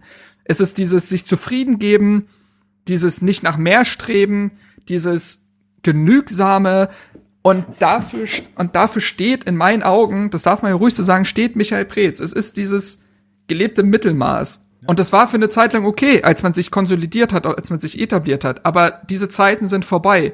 Und das ist der, das ist mein, das, ist der Lösungsansatz. Das heißt nicht, dass wenn man jetzt sagen würde, dass wenn morgen die Pressemitteilung käme, Michael Preetz verlässt den Verein, auch vielleicht zum Ende der Saison oder so weiter, der muss ja nicht hochkant quasi äh, rausgeworfen werden, dann würde sich natürlich nicht ein Tag danach alles verändern in diesem Verein, aber irgendwo muss man ja ansetzen. Und das Problem bei diesem ganzen Ding ist, das Geld ist ja auch irgendwann weg. Hertha hat eine einmalige Chance bekommen mit diesem Last Winters Investment und das Geld ist irgendwann weg. Und wenn man dann immer noch auf Platz 11 sitzt oder sogar noch schlimmer, dann wird man sich in den Arsch beißen und ja, das ist, das ist keine, das ist jetzt keine super Lösung, weil es nicht so, sonderlich pragmatisch ist und nicht ab morgen etwas verändern wird. Aber diese Erkenntnis, dass es so nicht weitergehen kann, reift in mir jetzt seit längerem. Ich habe wirklich versucht, immer noch objektiv daran zu gehen. Aber es, es, es ist tatsächlich aufgebraucht. Ja, ich finde auch, dass, dass das sehr anschaulich ist. Ne? Also, du, ja, du hast es gesagt, egal welche Spieler, egal welcher Trainer, es ist immer irgendwie dasselbe, derselbe Outcome. Wer, wo sind dann also die Konstanten? Ob jetzt der Präsident, ja, den ja, wo, der, wo auch viele den Kopf fordern, ähm, ob der jetzt da so viel Einfluss drauf hat, mag ich bezweifeln, äh, außer dass er vielleicht auch eine Zeit lang einfach Pretz äh, geschützt hat, ähm, was ja jetzt auch durch Carsten Schmidt hoffentlich so ein bisschen, äh, ja, dass sich da die, die Zuständigkeiten vielleicht auch so ein bisschen verändert haben, aber ähm, dann, dann muss man einfach da ganz klar sagen, der steht in der sportlichen Verantwortung und wenn die sportlichen Ziele nicht erreicht werden, dann ist das in seiner Verantwortung.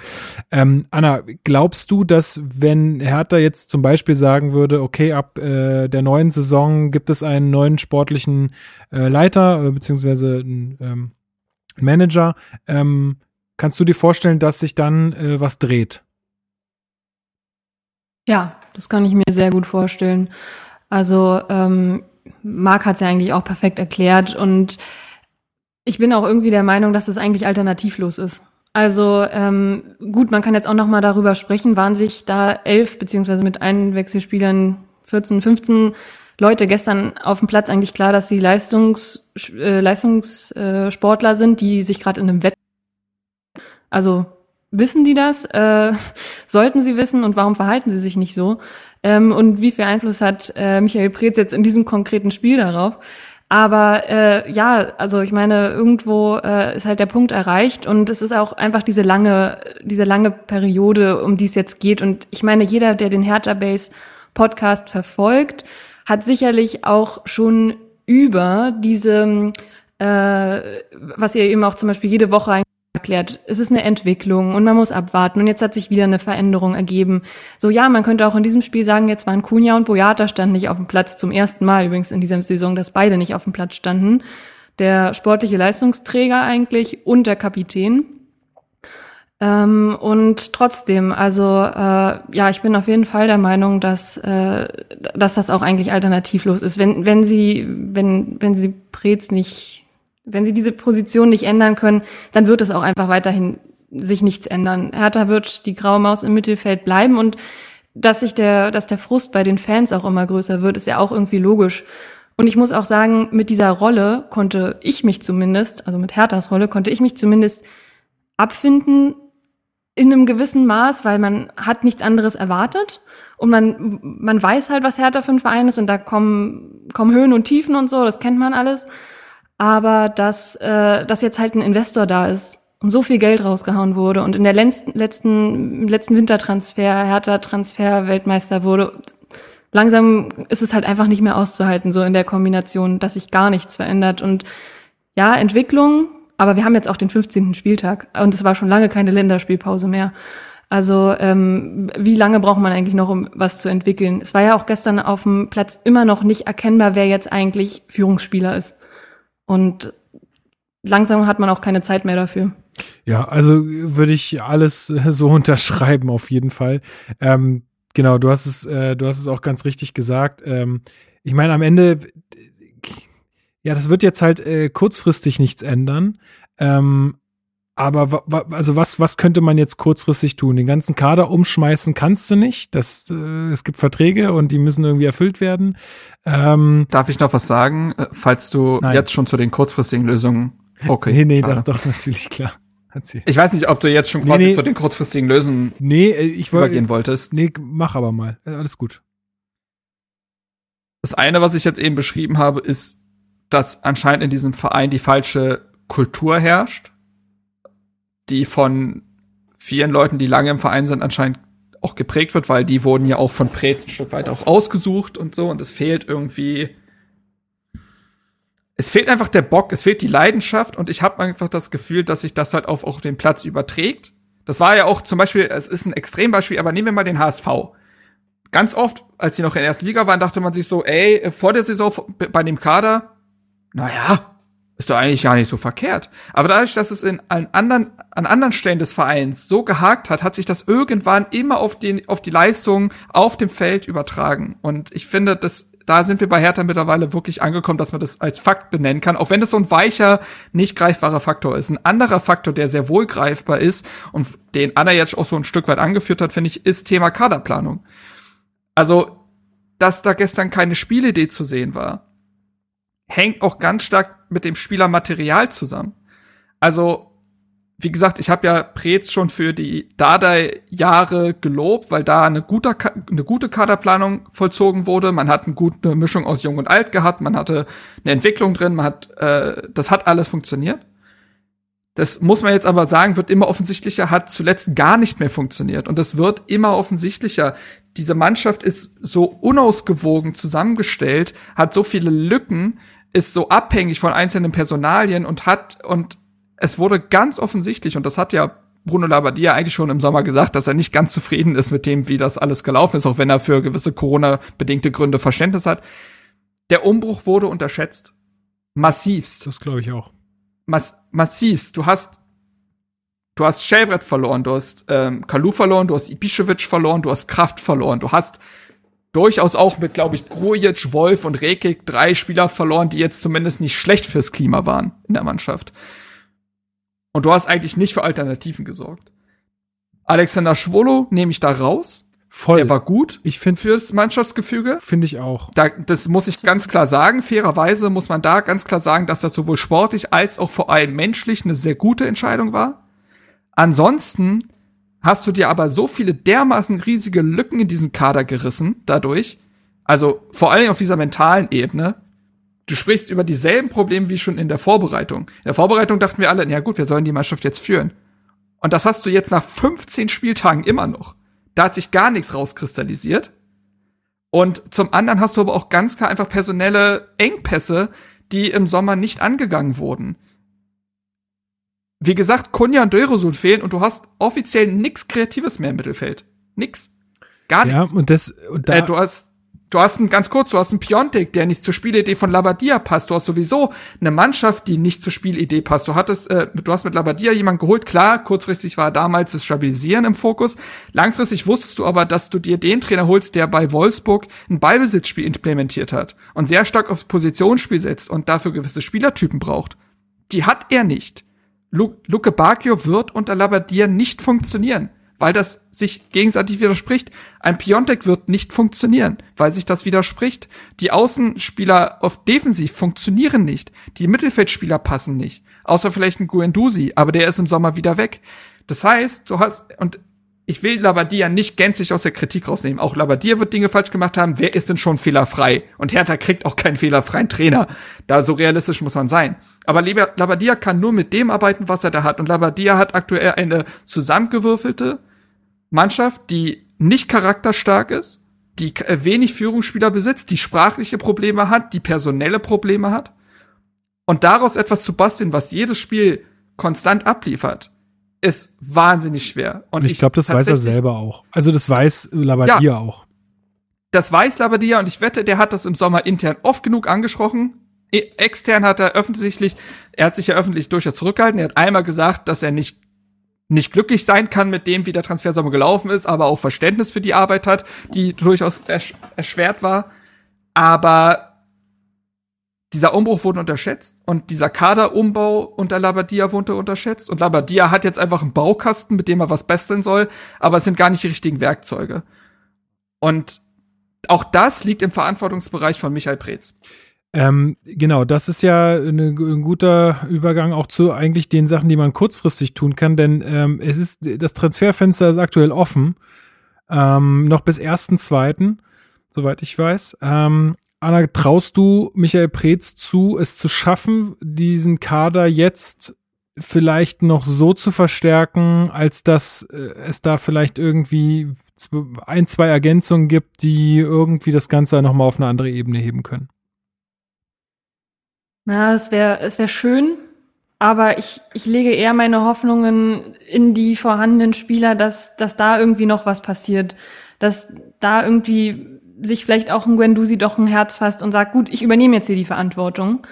Ähm, eher, eher sehe ich es in die Richtung, dass sich dass ich auf die Weise eventuell noch was zum Positiven dreht, als dass Prez es jetzt noch schafft, im Transferfenster irgendwie so tätig zu werden, dass es uns auch wirklich voranbringt.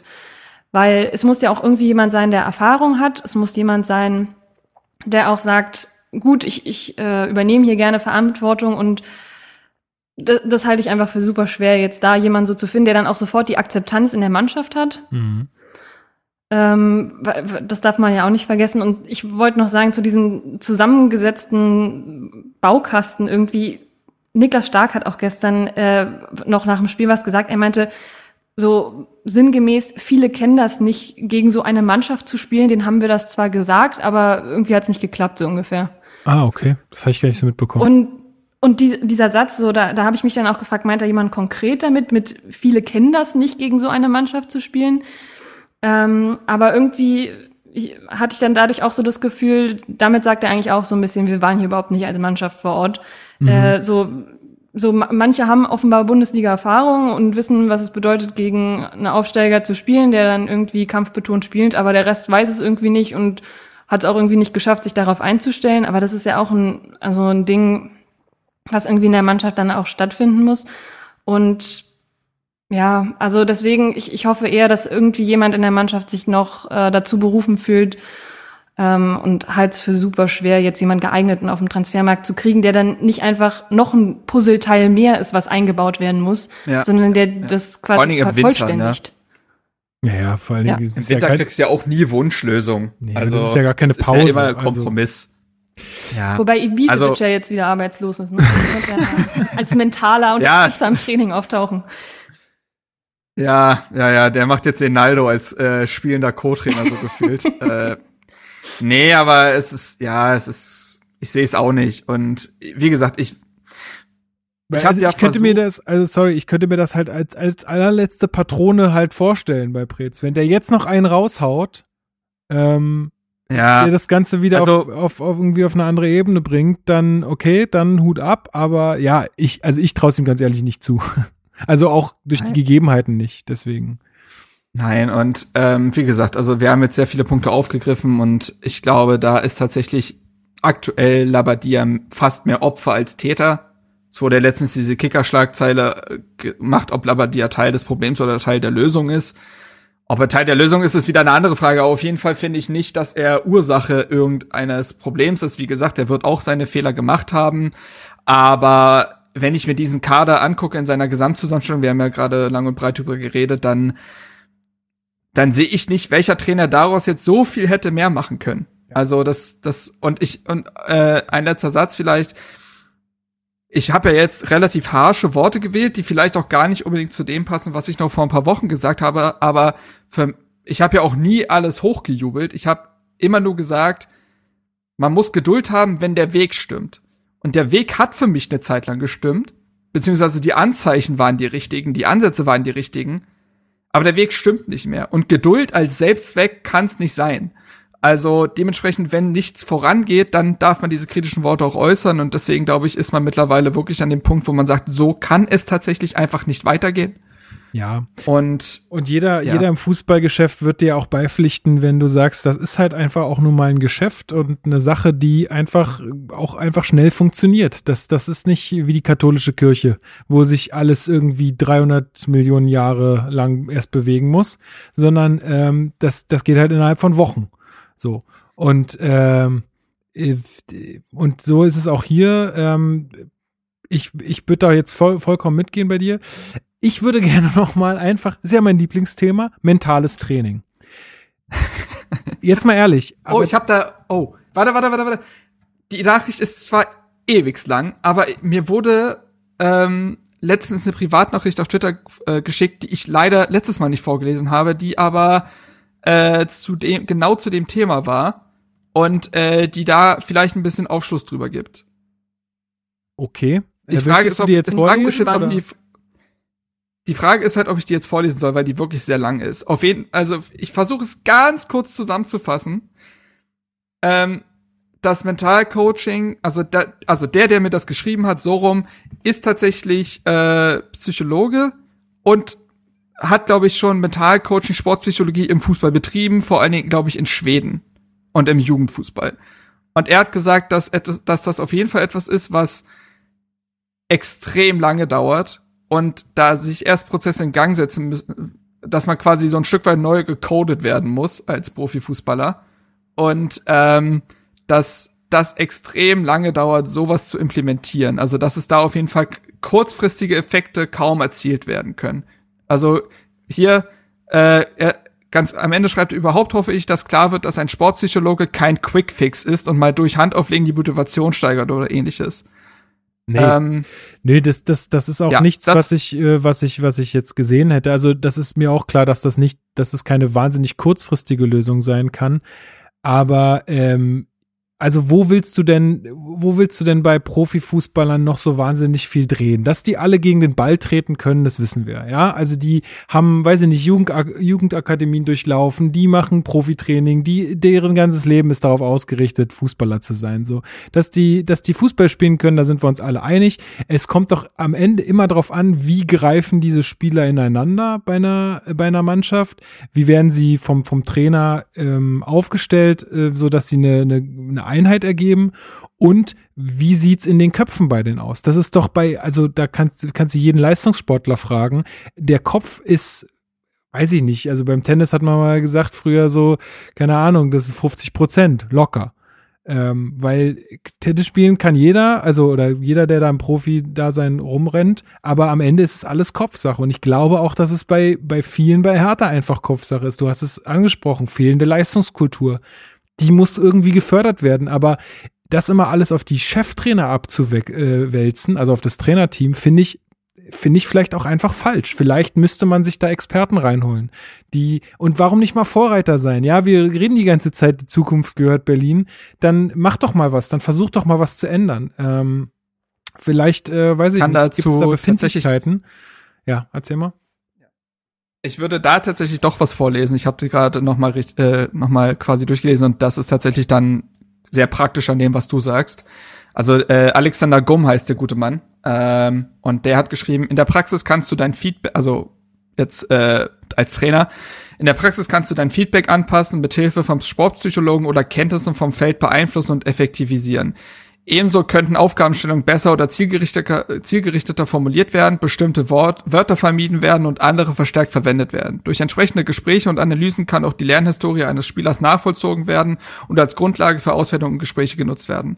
Anekdotisch kann ich berichten, dass im schwedischen Verband äh, damit gearbeitet wird, dass die Spieler gemeinsam mit den Sportpsychologen Sitzungen haben, um Szenarien zu entwickeln und Verhaltensweisen in der Kommunikation einander gegenüber oder in gewissen Situationen abzu und ab abzu und zu besprechen.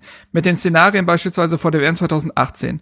Was machen wir, wenn wir im ersten Spiel früh in Rückstand geraten? Wer macht dann was? So ist dann klar, wer den Ball sofort wieder aus dem Netz holt, welche Spieler andere pushen und wie es geschafft wird, so möglicherweise äh, entstehende negative Kreisläufe zu durchbrechen und stattdessen positive Gefühle und Emotionen zu erzeugen, die als Grundlage für die kommenden Fußballaktionen dienen, ich finde, dass Sportpsychologie ein Feld ist, was in einem Verein von der Größe, Anspruch und Qualität von Hertha vorkommen muss. Und ich kann mir nicht vorstellen, dass es da ein nicht gefülltes schwarzes Loch in der Trainingsarbeit ist. Unabhängig davon aber, da jetzt jemand hauptberuflich mit dem Titel dabei ist oder nicht. Also so. ich, ich glaube, da ist ein schwarzes Loch. Ich glaube nicht, dass das nicht behandelt wird, aber ich glaube, dass das absolut ähm, ja, also dass es halt irgendwie so am Rande vorkommt, dass, dass die Trainer dann mal sowas sagen, ey, dann musst du den mal ein bisschen mehr pushen oder jetzt holst du mal den Ball aus dem Netz oder was du da vorgelesen hast. Also ich glaube, das wird schon irgendwo mit einfließen, aber nicht in, in keinster Weise professionell.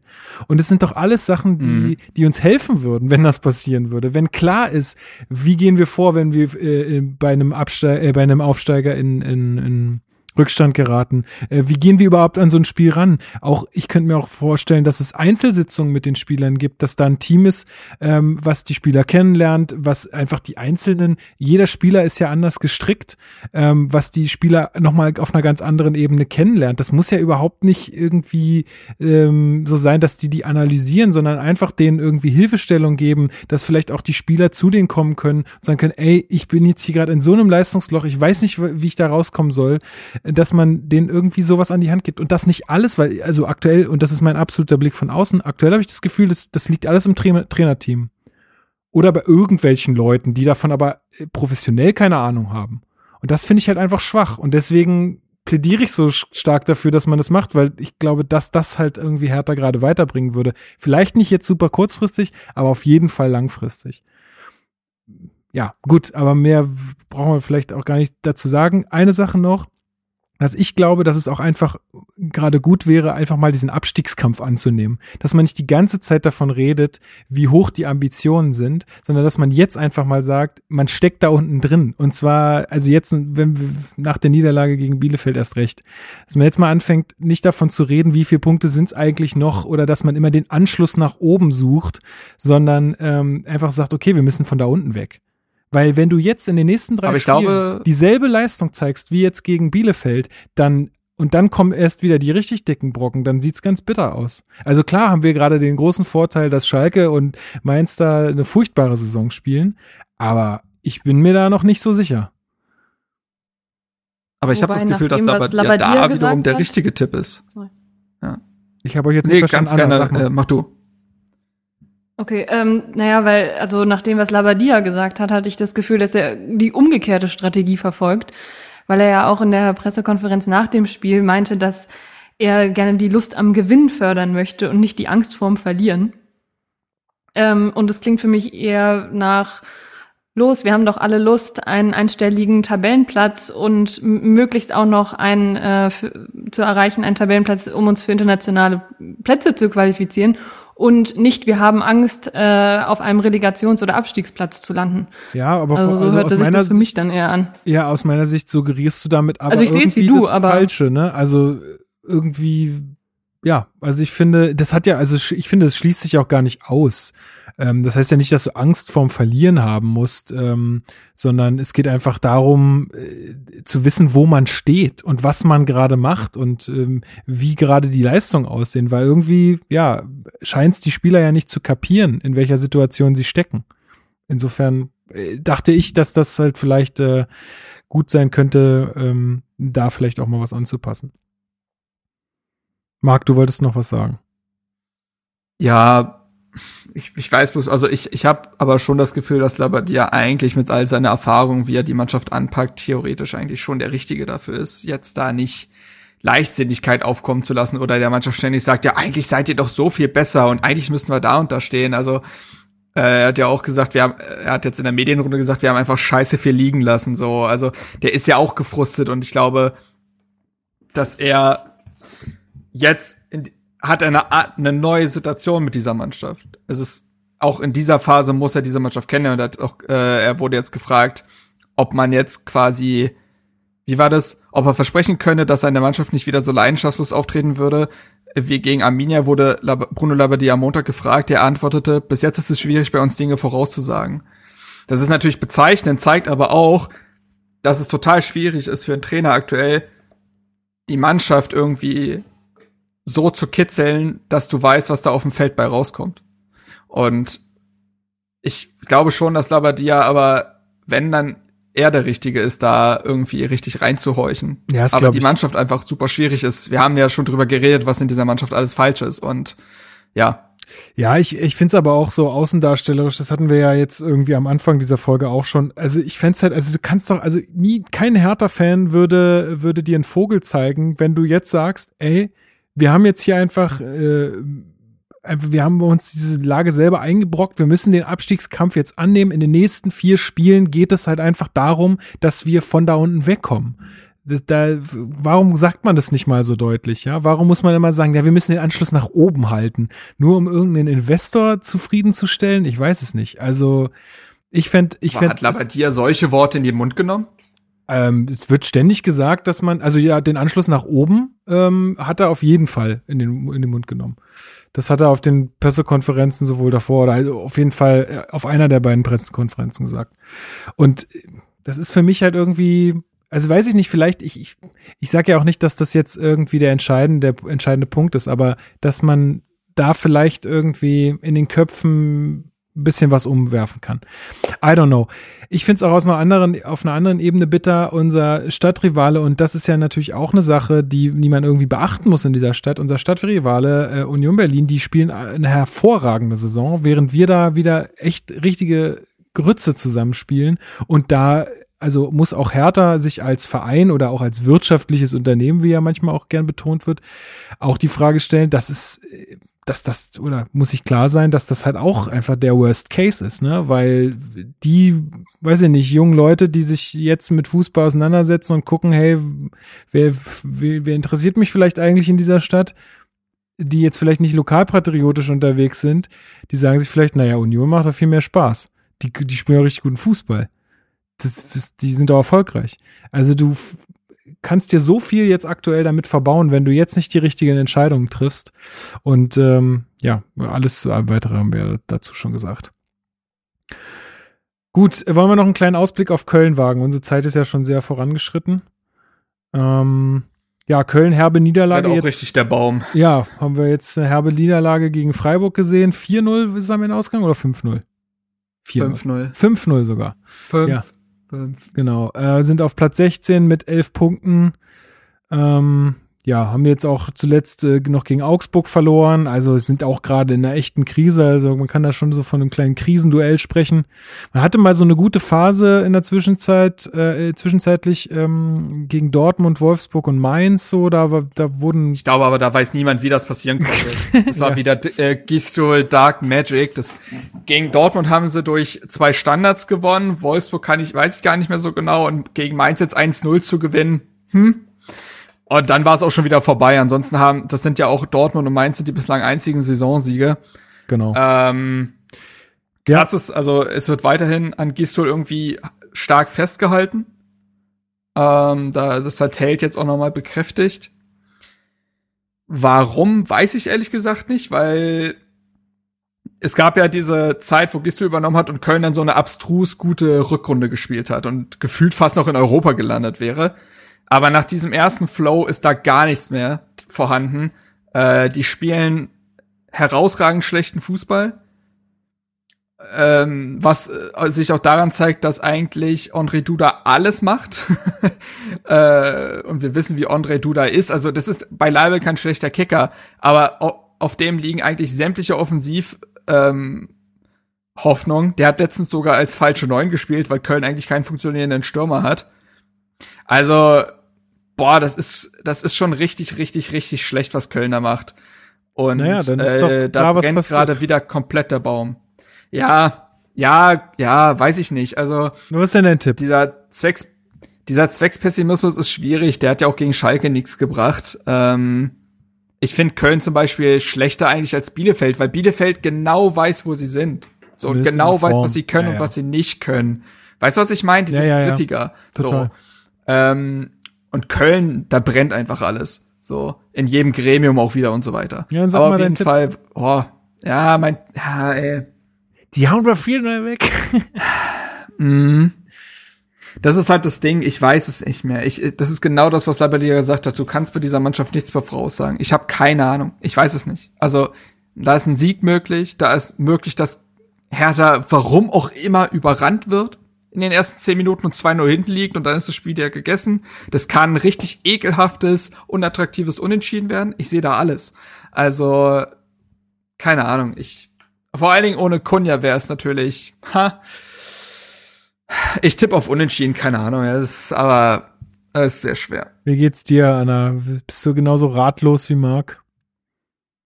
Mm, ja.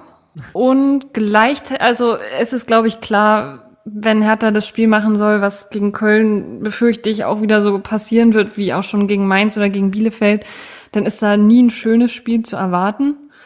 Und ich glaube, die erste Halbzeit wird so ähnlich wie gegen Bielefeld oder auch gegen Mainz Hertha wird mehr Ballbesitz haben, aber da wird irgendwie nicht so richtig was passieren. Und dann hoffe ich einfach, dass ich weiß nicht genau, wer das sein wird oder warum, aber ich hoffe einfach, dass in der zweiten Halbzeit mal zum wiederholten Mal in dieser Saison mal wieder ein Knoten platzt. Und dann äh, das doch vielleicht irgendwie ein 2 oder sogar ein 3-0 werden könnte. Nee, irgendwie. Äh, da, darauf hoffe ich sehr, dass irgendjemand von den Spielern vielleicht ja irgendwie doch das Zepter in die Hand nimmt und sich ein Herz fasst und dann irgendwie die sich mal alle zusammenreißen und irgendwie als Team da auftreten, weil ich glaube, dann kann es schon was werden. Aber äh, ich, ja. Ja, ich will- das, das wollte ich nämlich auch noch sagen. Also das, das zeigt auch wieder diese mentale ähm, Destabilität irgendwie. Ähm, weil ich glaube nämlich, äh, mal angenommen, einer dieser beiden Schüsse da am Anfang äh, gegen Bielefeld wäre drin gewesen. Wie gesagt, sehr krasse Spekulation. Aber ich glaube, dass das zum Beispiel auch gegen Schalke, dieser Treffer äh, von äh, Gendusi da, Total. Äh, der absolute Öffner war am Ende. Und ich glaube, dass sowas aktuell für Hertha super wichtig ist, dass sowas passiert. Und wenn sowas nicht passiert, dann wird's ganz schön schwierig. Also, aber ja, ey, Marc, ich, mir geht's ähnlich wie dir. Ich habe keine Ahnung, aber ich hoffe einfach, dass wirklich Köln noch schwächer ist als äh, Bielefeld, wobei bei Bielefeld jetzt im Vergleich zu uns nicht schwach war. Ähm, aber dass die auf jeden Fall in einer, in einer deutlich größeren Krise stecken und dass wir da uns in irgendeiner Art und Weise dran aufbauen können. Ähm, ja, das äh, bleibt nur zu hoffen. Also Ja, aber also wa- was ich auf jeden Fall sehen will und ich weiß gar nicht, also das, das klingt immer so plump, aber in diesem Fall sage ich es einfach und äh, meine ich auch so, ich will einfach mehr Einsatz sehen. Ich will einfach wirklich mehr sehen, dass die dieses Spiel gewinnen wollen. Weil das habe ich einfach gegen Bielefeld total vermisst und ähm, hoffe einfach, dass es jetzt der Fall sein wird. Mal gucken, wir haben jetzt noch eine Woche Zeit, weil dann geht's ja auch in diese Phase wieder englische Woche. Dann ist nämlich äh, Dienstag das Spiel gegen Hoffenheim und dann ist schon wieder ähm, am Samstag oder Sonntag, nicht, ich glaube am Samstag äh, gegen Bremen. Also das wird dann auch interessant, Ist ein, weil es ist ein Samstag um zwei haben wir wieder das Topspiel. ja gegen Bremen top. Das waren schon immer Topspiele. Hm. Ähm, ja, genau. Also Wobei da, in der da Hinrunde ja war es ja ganz, ganz gut. was ganz ansehnlich. Das stimmt. Würde ich noch mal nehmen, ja. Würde ich auch noch mal nehmen. Gut, äh, ja, jetzt haben wir lange gesprochen hier heute, ähm, aber ich glaube, das war auch mal nötig. Ähm, ich hatte ein bisschen Angst vor der Folge, aber ich finde, wir haben es ganz gut zusammengefasst. Ähm, ja, also wir, wir, wir können auch, wir können auch nicht hell sehen, was passiert, ähm, aber ich hoffe, wir konnten euch so ein bisschen unsere Sicht der Dinge teilen. Und ja, wie gesagt, ich freue mich ganz, äh, ganz doll, dass du dabei warst, Anna, und dass äh, wir dich jetzt auch äh, nach deiner Aufrüstung ähm, hier ohne Rauschen und äh, sowas ähm, immer äh, genießen dürfen. Und auch dir, Marc, vielen, vielen Dank für deine Zeit wieder. Ähm, jetzt weiß ich, jetzt weiß ich nicht, ob ähm, Anna darauf vorbereitet ist, aber ich, wir haben es ja in den letzten Folgen schon immer so gehandhabt. Ich würde dir gerne das letzte Wort überlassen, aber vorher halt allen anderen äh, noch sagen, ne? Schön die Kontakte reduzieren, ähm, tragt eure Masken, ähm, haltet Abstand und ähm, ja, bleibt gesund. Und jetzt hat Anna das letzte Wort und dann verabschiede ich mich und Marc, du dich auch. Bis dann. Ciao, Okay, äh, ich bin, ich bin überfordert mit dieser äh, wichtigen Aufgabe, die mir jetzt äh, so kurzfristig äh, zuge zugeschrieben wurde. Ähm, aber äh, dann, dann sage ich mal so, was ich äh, für mich nämlich äh, mir äh, jetzt vorgenommen habe. Ich versuche jetzt mal wieder ein bisschen hoffnungsvoll durch die Woche zu gehen und ich versuche mich auf irgendeine Weise aufs Spiel zu freuen und ich hoffe, es klappt bei anderen Hertha-Fans auch und ich hoffe, es wird nicht so bitter wie in Bielefeld.